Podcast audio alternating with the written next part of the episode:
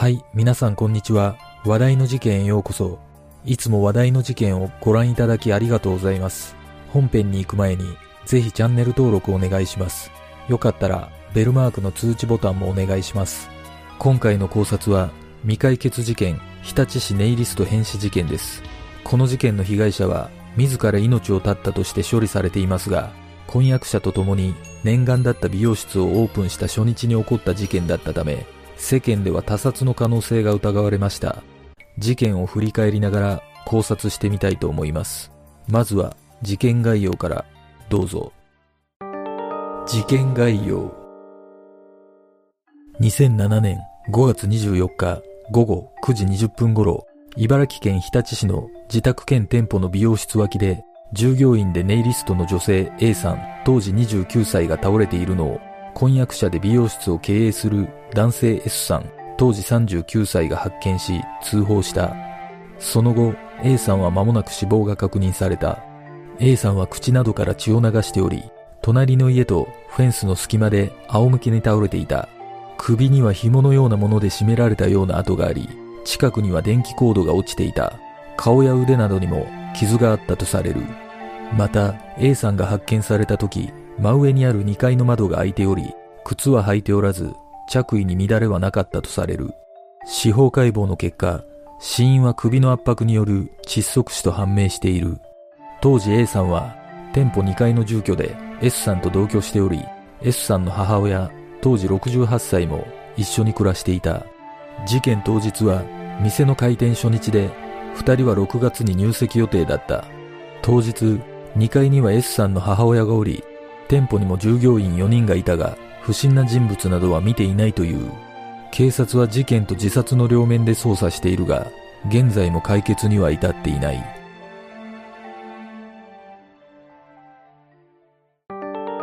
現場の状況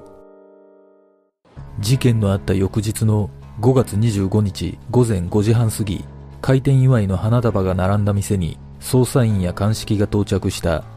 A さんが見つかった通路付近はブルーシートで覆われ検証作業が始まるとともに近隣住民や報道陣も集まり慌ただしい雰囲気だったとされる。事件当日 A さんは2階の自室で終日ネイルサロンの準備をしその後は2階の台所で夕食の準備をしていたという。分かっている情報を時系列にまとめると午後6時 A さんと S さんは2階の居間で来客に応対した午後6時45分頃 S さんは仕事で1階店舗に降りている。午後7時10分頃 A さんは客を見送っている。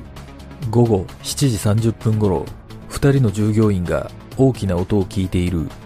午後9時店舗が閉店。その時2階に A さんはいなかった。午後9時20分頃倒れている A さんを発見。なお当日は2階住居の玄関は施錠されていなかったとされる。そして現場検証から重要な点が確認されている。境界フェンスが大きく歪んでいることが分かりこれは落下時に A さんがぶつかったものと思われ室内から落ちたかもしくは落とされたと推測された。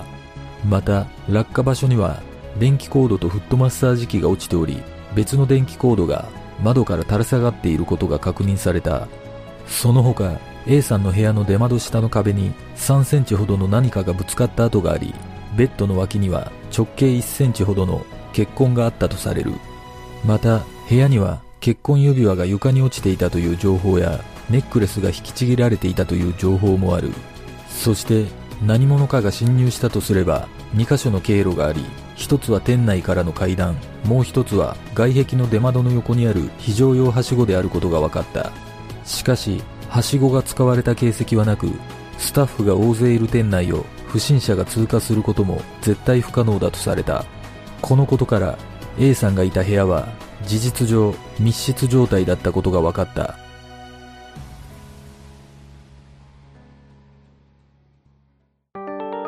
ネイリスト A さん。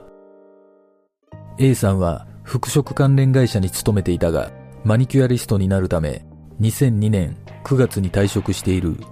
ニューヨークに留学して資格を得て帰国し水戸市内の専門学校で2003年2月から約3年間専任講師としてネイルアートを教えた。熱心な指導には定評があり、自身もネイル関連の雑誌に作品を応募して賞を獲得したこともあるという。A さんの働きぶりをよく知る系列校の校長は落ち着いているのに花があった。明るくて積極的だったと振り返っている。また A さんをよく知る美容関係の男性はさっぱりとした性格の人だった。温泉好きで S さんとよく行っていたと語っている。事件のあった2007年には A さんと S さんは日立市内で結婚パーティーをし新婚旅行を兼ねてタイのプーケットに親しい友人と約12人で出かけたという。6月には婚姻届を提出する予定だった。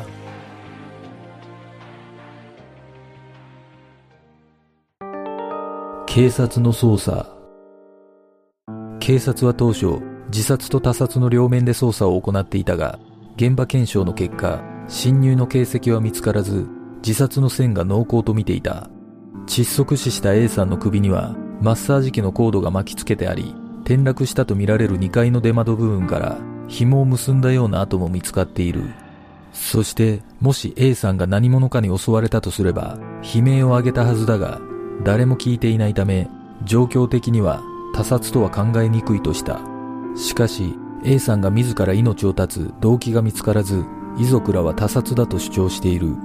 関係者によると美容室の経営者で婚約者の S さんとの仲は良好で A さんがマリッジブルーだったという話もなかったという。S さんはバツイチだが離婚で揉めたわけでもないとされる。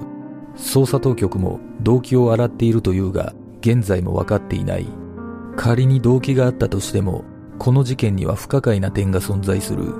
まず部屋の出窓下の壁には何かがぶつかったような跡がありベッド付近にも血痕が残っていたことから誰かと争った可能性が指摘されている。また、2階の従業員が2階から何かが倒れるような大きい音が聞こえたと話していることから、部屋には侵入者がいたとも思われる。そして A さんの顔には右目に大きなあざがあり、鼻血を出していたという情報もあることから、本当は他殺なのではないかとの見方もある。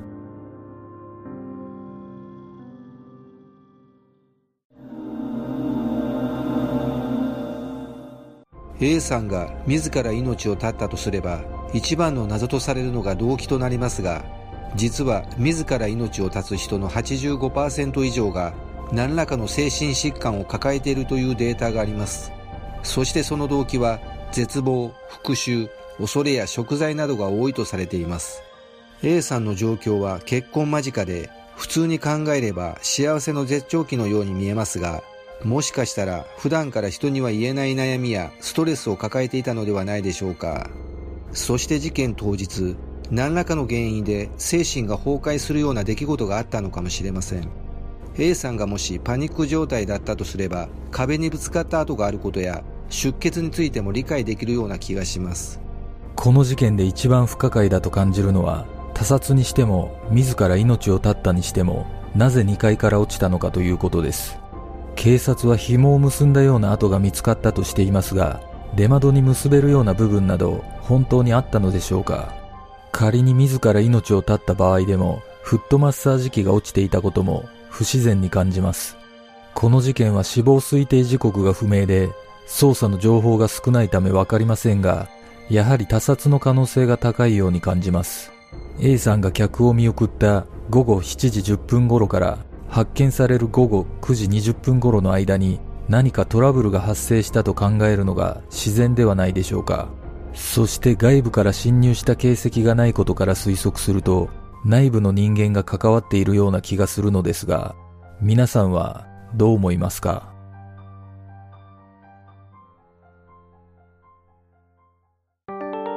婚約者への疑惑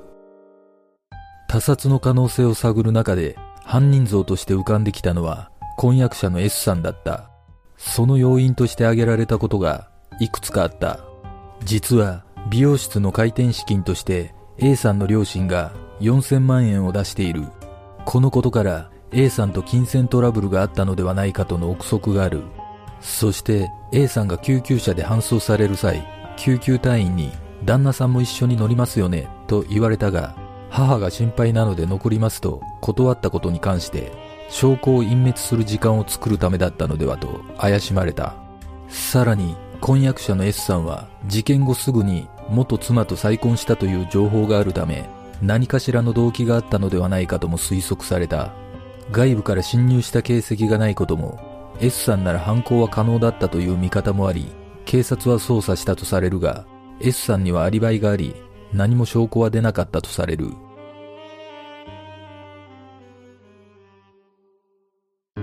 事件の真相とはこの事件が不可解だとされるのは A さんが亡くなったタイミングが要因の一つとして挙げられる。両親に4000万円ものお金を用意してもらい念願であったはずの自分の店がオープンしたその日に婚約者を残して自ら命を絶つとは考えにくく状況的には他殺の可能性が考えられる。また遺書らしきものも残っておらず2階から飛び降りるということはあまりにも不自然だとする見方もある。そして2人の従業員は大きな音がしたと証言しているが2階の別の部屋にいた婚約者の母親は悲鳴や物音を聞いていないと主張している。警察の見立て通り外部からの侵入の可能性がないとするならばこの密室で一体何が起こったのか A さんが自ら命を絶ったとすれば動機は何だったのか。果たしてこの事件の真相とは？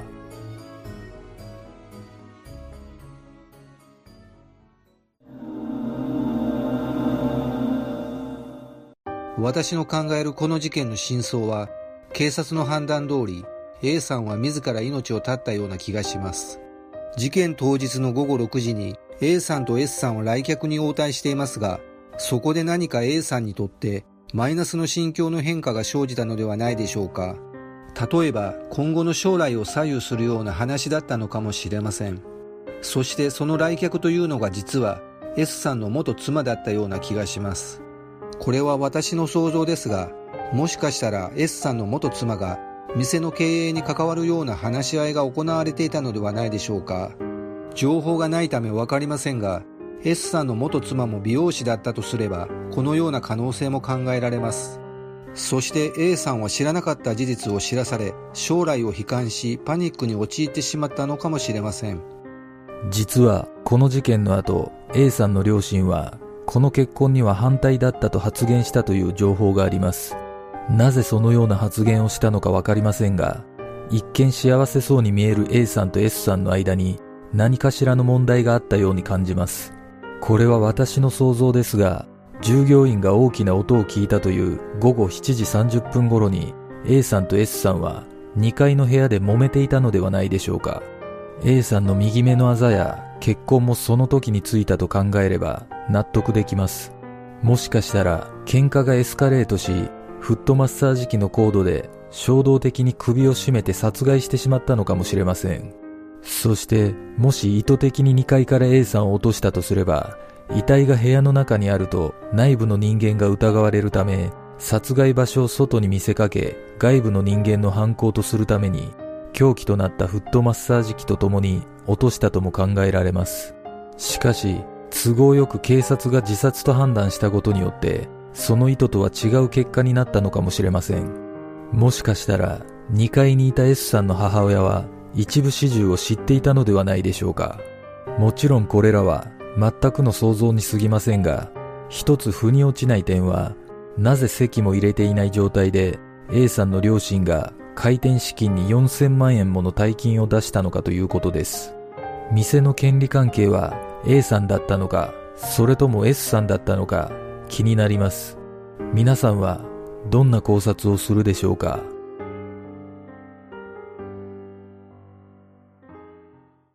では、今回の考察は以上となります。次の動画を見たいという方はグッドボタン、チャンネル登録お願いします。よかったらコメント欄に考察してほしい事件などがあればコメントお願いします。この動画を見ていただいてありがとうございます。では次の考察で。